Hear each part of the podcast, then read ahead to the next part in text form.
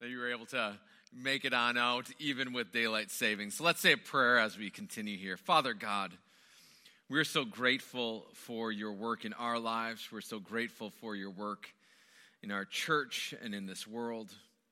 We recognize that there's many areas that we need your divine presence and work. We pray, God, that as we take a moment here to hear, to listen, not to just what's being set up here, but, but to what your Spirit is saying to us. Lord, may our hearts be open, may our ears be attuned, may we be willing to respond to what you are saying. And God, may you awaken us to the reality of your kingdom, that you are doing something beyond us and beyond what we can see and even know, but you're also calling us to participate in that. So, Father, may you meet with us this morning. In Jesus' name, amen. Growing up as a teenager, I had FOMO, fear of missing out, that I never wanted to go away uh, from my group of friends because I felt like if I was, wasn't there, I'd miss out on something fun or exciting that was happening. But in reality, my life was pretty boring. I grew up in the Midwest. Most of my growing up was spent within the borders of Wisconsin, with a few trips to Chicago and out east here. But overall, my world was in reality pretty small, pretty sheltered. And then at the age of 20, I encountered Christ. And as I encountered Christ, my world began to explode. I began to see that there was a bigger world, a bigger reality than mine. And within a year, I was invited into a school of ministry where I was given many opportunities to share how Jesus had transformed my life and how he was able to transform others' lives. It was during that year also that I had the opportunity to go on four different mission experiences. I went to Denver, Colorado, Charlotte, North Carolina, Puebla, Mexico, and Israel. The first time I ever was on an airplane was to go on a mission trip. And during this year, my world went from this little itty bitty perspective of who God was to being exploded wide open. I saw the world was bigger than me. I saw God's work was bigger than what I could even imagine or understand. I experienced both challenges and the miraculous. And at times, I didn't recognize that there was something bigger happening. That God was inviting me into a story that was larger than me, larger than my reality, and it was more than me. Have you ever had that realization that maybe life was more than you? That life was more than your job, more than your dreams, more than your family, more than your successes or failures? Often we can get so focused on like this 10 foot radius around us that everything we think about and invest in and do is really about us. And we can miss that life is more than you, more than I. As we open the pages of the Bible, there is countless examples of people coming to this realization that life was more than them. We go all the way back to the beginning and we see that Adam was given a task to tend to tend to the garden, and also name the animals. Life was more than him. We hear about Noah being commissioned to build a boat that would pre- preserve both mankind and animal life. We hear about Abraham that he was blessed, but the blessing wasn't simply for himself, he was supposed to be a blessing to the nations. Again and again across the pages of Scripture, we see that God was doing something with people, but it was more than them, it was beyond them. It was larger than their country, larger than their own people, larger than their own backgrounds and their own realities. They were given a glimpse of a larger kingdom, a larger purpose, a kingdom that was more expansive, an eternal kingdom that was more than them. When we use that term, term kingdom, if you grew up in the United States, it's not something we necessarily use often because we don't talk about the U.S. as part of a kingdom. But maybe you've come from a different country that is more of a monarchy where kings and, and queens are talked about. I lived in England for a few years where the monarchy was part of the fabric, and you knew what a kingdom was. And so when you're thinking about a kingdom, it's important to answer a few questions like, why does it exist? Where is it? Who is the ruler of this kingdom? Who is part of this kingdom? And how do you become a part of that kingdom? Now, before we get into looking at God's kingdom like this, why don't we take a look at a different kingdom to kind of get our minds uh, thinking about this concept? So let's take a look at Disney's Magic Kingdom. All right, most of us are familiar with Disney's Magic Kingdom, and we can think about why does Disney exist? Why does this kingdom exist? Well, Disney has created this place that's able to transport you to like this different reality. And even more than a moneymaker, exists to be a place that makes magic happen. If you've ever been to Disney, you know that kind of magical experience. Where is it? Well, if you're going to Disney's Magic Kingdom in Florida, it's in Florida. And what you can do to get there is you can get on an airplane or you can jump in a car and drive 95 south and you will get to this magic kingdom. Who gets to be a part of, or who is the ruler of this kingdom? Mickey Mouse. Who else is ruler of that kingdom? Those mouse ears are everywhere. And if you've been there, you know that Mickey Mouse rules at Disney. Who gets to be a part of this kingdom? Well, all the magical characters, all the princesses and princes, the imaginary creatures, they're all part of this kingdom. And how do you become a part of it? Well, if you're willing to spend the money, buy a ticket, and show up, you get to be a part of this magical kingdom. And quickly you'll realize as you arrive at Disney and the Magic Kingdom, if you're aware of it, and I don't know if you've thought about this, that this Magic Kingdom really isn't about you. It isn't about you, it's larger than you. It's a magical story that you are invited to be a part of. You're not Mickey. You're not even one of the cast, but you get to participate in this larger story. So let's now bring this over to the kingdom of God. And think about the kingdom of God. Well, first, let's get a definition of the kingdom of God out there. And a simple definition can be the kingdom of God is wherever Jesus is ruling. Wherever Jesus' rule is set up, that is where the kingdom of God is. Why does it exist? Well, the kingdom of God exists to establish the rule of Jesus. Jesus is God in flesh. He is the rightful king of all kings and lord of all lords. And when God's kingdom comes, Jesus' rule comes with that kingdom. Where is this kingdom? Well, it's not in Florida, it's everywhere Jesus is ruling. Luke 17 21 states, You won't be able to say, Here it is, or over there it is. God's kingdom is already among you. This can also be translated instead of among you. It, some translations say within you, that the kingdom of God is within you. So the kingdom of God is here, but it's growing around you. And ultimately, one day it says in Scripture that this physical kingdom of God will come to earth. Jesus talked about the supernatural kingdom in John 18 36 when approaching his death and confronted by Pilate. Pilate asks him, so you say you're a king, and, and Jesus says, Yes, I am, but my kingdom is beyond this world, beyond the scope of kingdoms here. It is a larger reality, a supernatural, eternal reality that you are invited to be a part of. So we can say the kingdom is within, among, and beyond you and this world. The kingdom is within you, it's among you, and it's beyond you and beyond this world. That means that right now, Jesus is seated and ruling in heaven, that he is on his throne. He is the king over all the spiritual realms, he's a cosmic ruler. It means that here on earth, Jesus is ruling, and he is ruling in every single person who has said yes to him. He is ruling in every single person's life who said yes to him. And what we call that on earth is the church.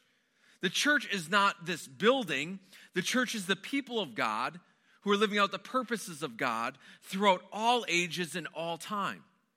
And so we call that the universal church. That every single person from the beginning of time up until now who have said yes to Jesus are, are part of God's kingdom. And Jesus is the ruler, and we are his subjects. And one day, Jesus is coming back. It states in Scripture that Jesus will physically return and set up his physical rule on earth for a thousand years.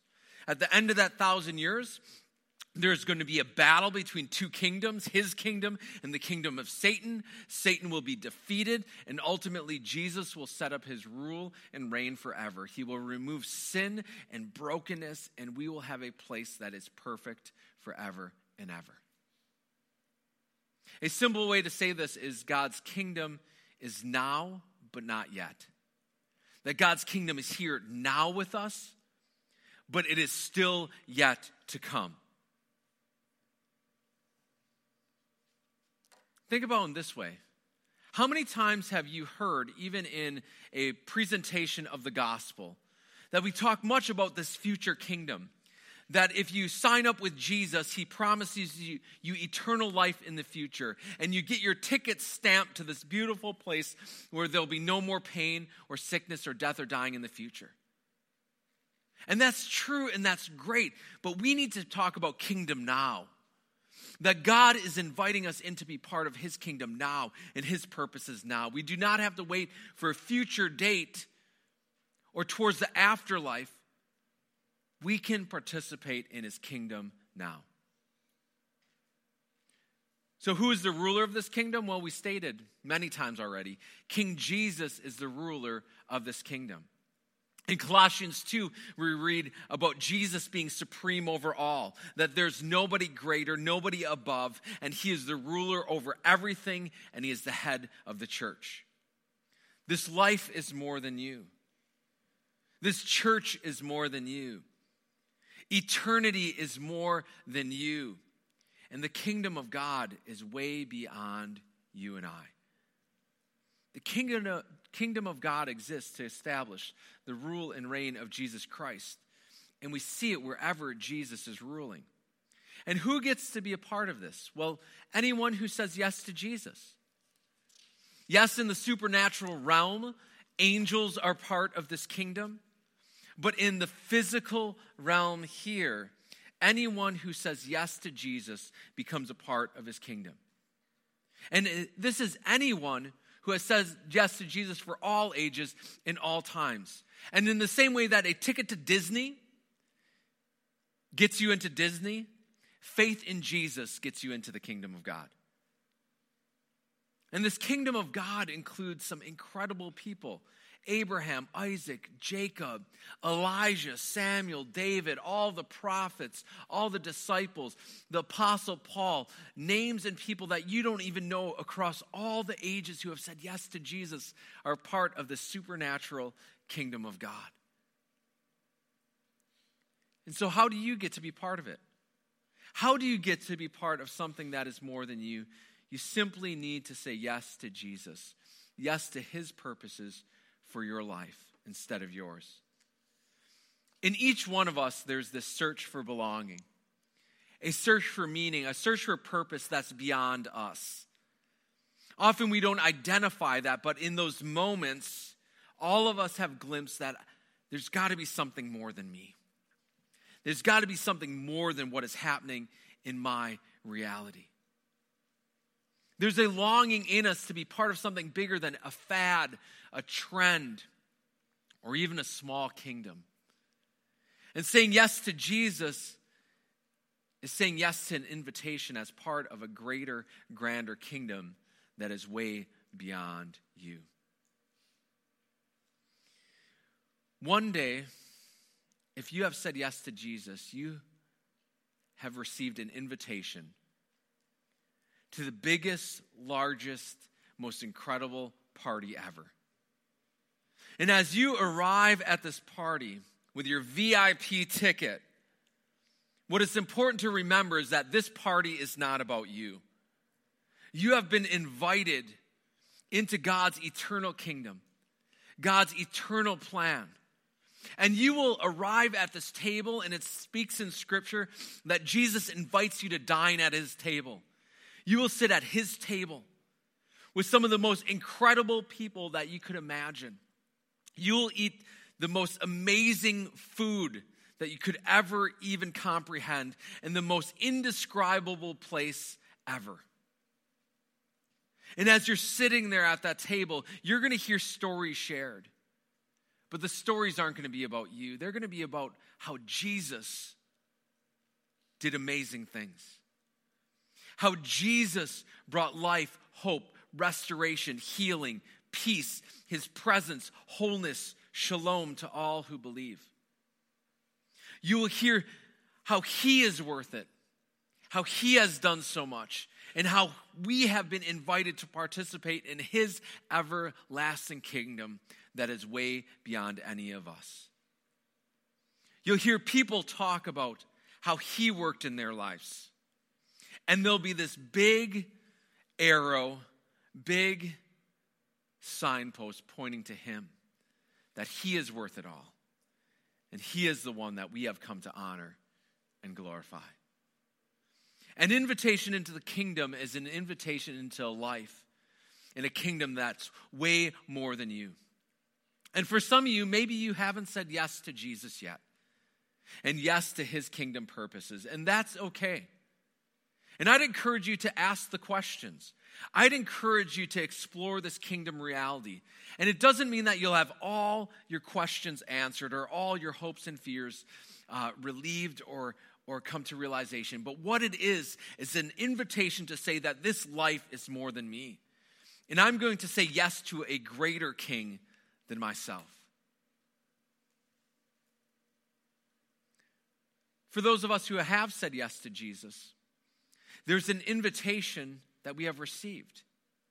And this invitation is not just about that eternal destination, it's about the here and now and what God is wanting to do in and through your life here.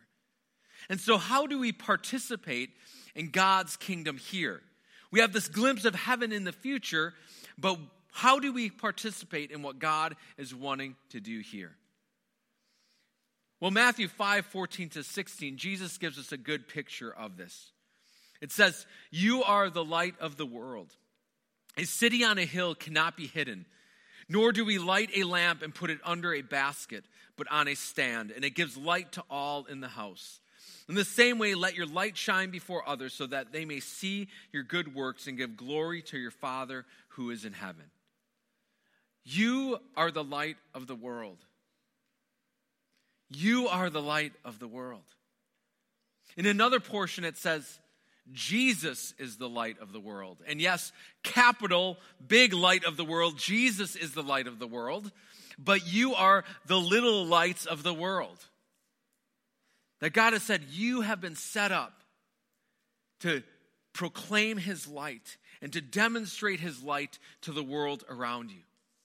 And as part of, your of his kingdom, you should radiate the life of Jesus to the world around you.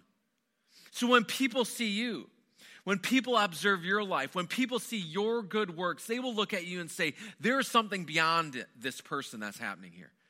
There's something beyond this reality that we see right now. And I can see in this person a light beyond themselves. Dan Cathy, the founder of Chick fil A, talks about this verse in this word in this way and he says replace the words good works with the work that you do.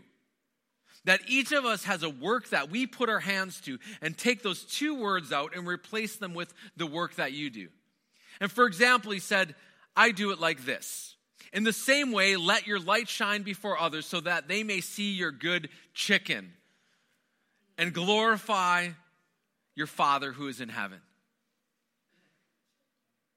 And maybe you aren't making chicken, but there are things that each one of us is doing for work. Maybe you work for the government. Maybe you're in the private sector. Maybe you're at home. Maybe you're in school. Maybe you are doing something else. But whatever you're doing, as followers of Jesus, Jesus states, Let your light shine before others so that they may see whatever you're doing, your good works, and glorify your Father in heaven. Let your light shine.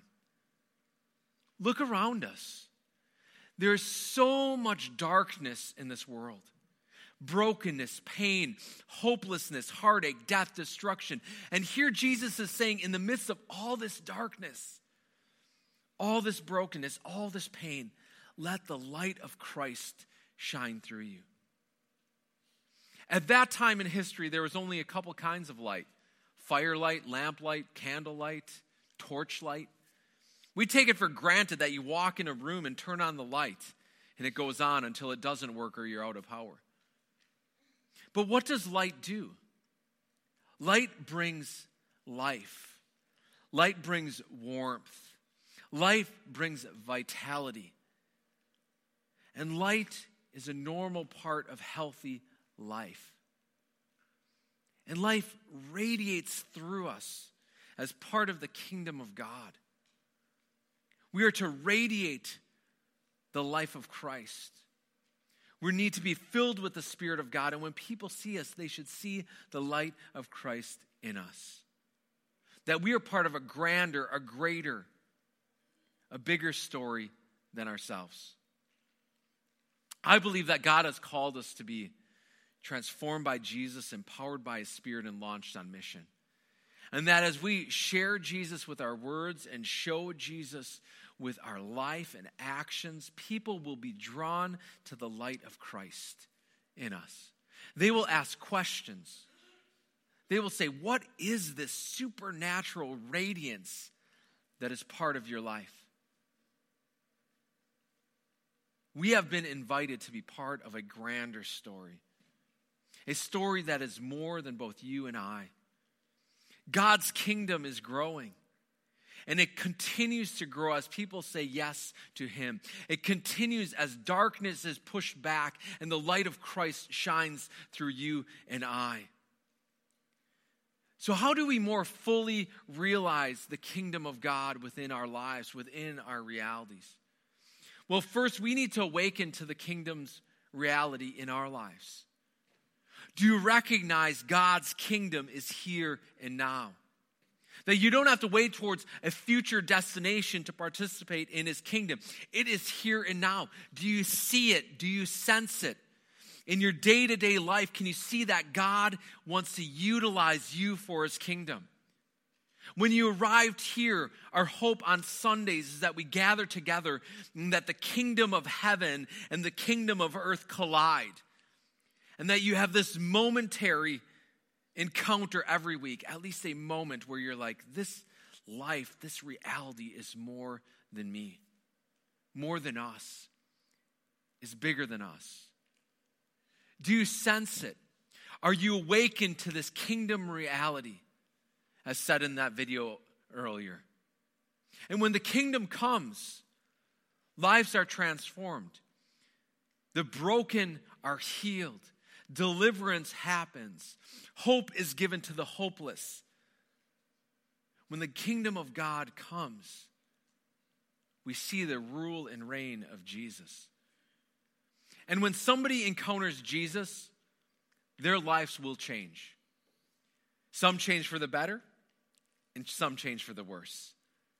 When we look in Scripture, when somebody encountered Jesus, they either walked away healed, whole, delivered, set free, with a different perspective and participating in a different kingdom, or they left bitter, angry, disillusioned, and wanting to fight for their own kingdom.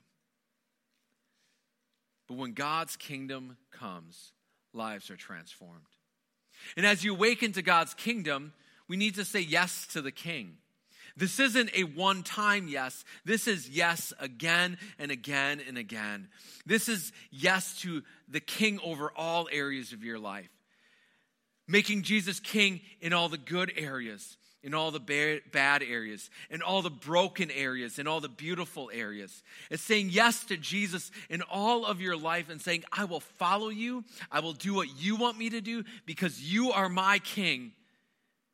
And I'm simply one of your subjects.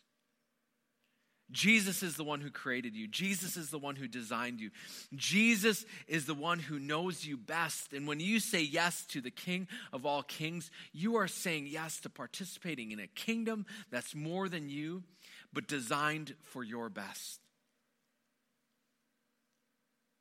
And as we awaken to God's kingdom, as we say yes to the King, then we can say simple prayers like this Let my light shine for others.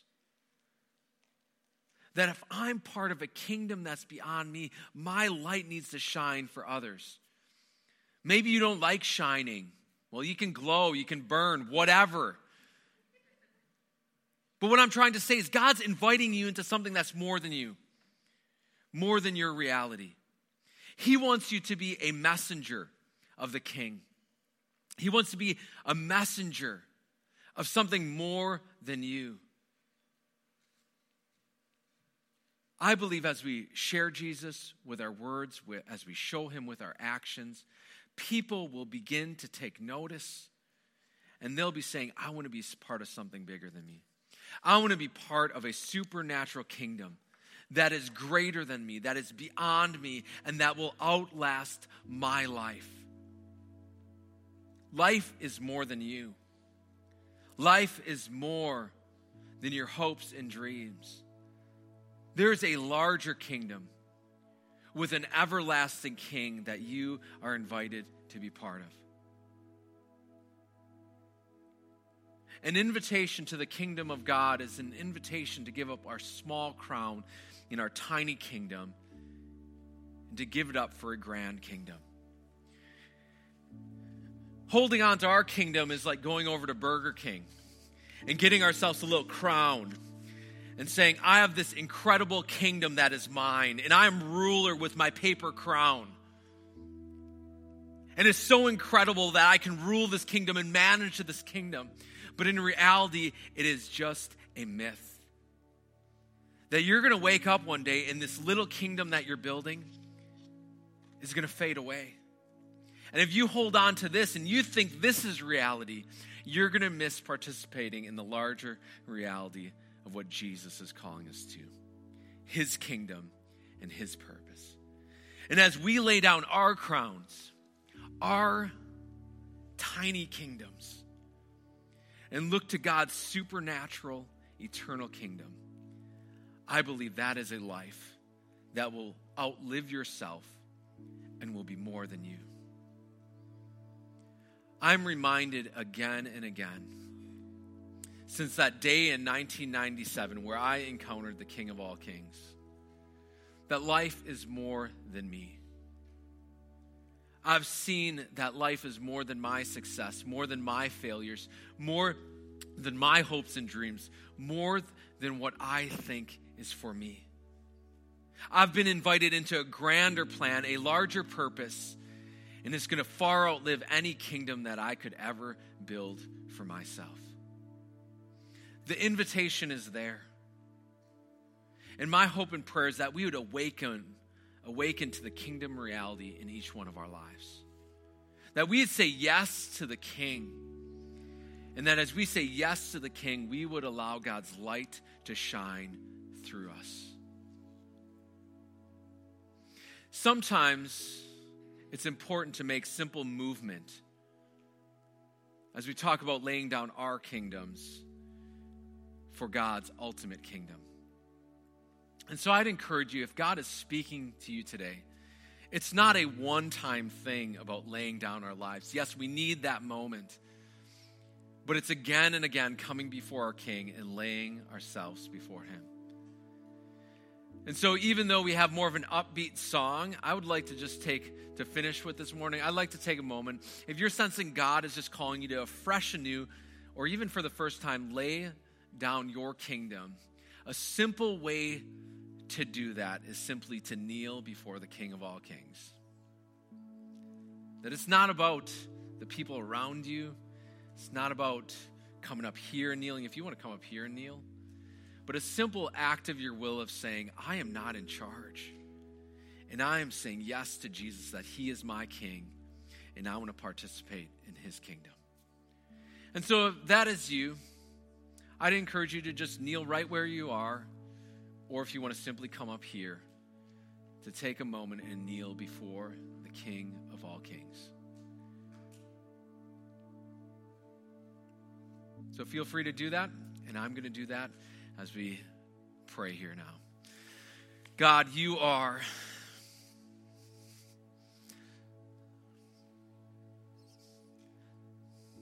The King of all kings and the Lord of all lords. When I look at my own kingdom and what I often can build for myself, it can blur me to the reality of your larger purposes and kingdoms that are way beyond me. And God, may we humbly lay ourselves before you and your kingdom and your purposes. May we recognize afresh and new that we want to honor and serve you, God. That your kingdom is more than us, that it will outlast anything that we can do. But as we participate in your eternal kingdom, our lives can outlast even this here and now. And Father, may we be willing to lay ourselves down and also be willing to let your life shine, light shine through us. That other people could see the reality of your supernatural kingdom. That it far surpasses anything we're building. And God, may we respond May we awaken to your kingdom reality, say yes to the King, and may the light of you shine through us that others may see you. In Jesus' name, amen.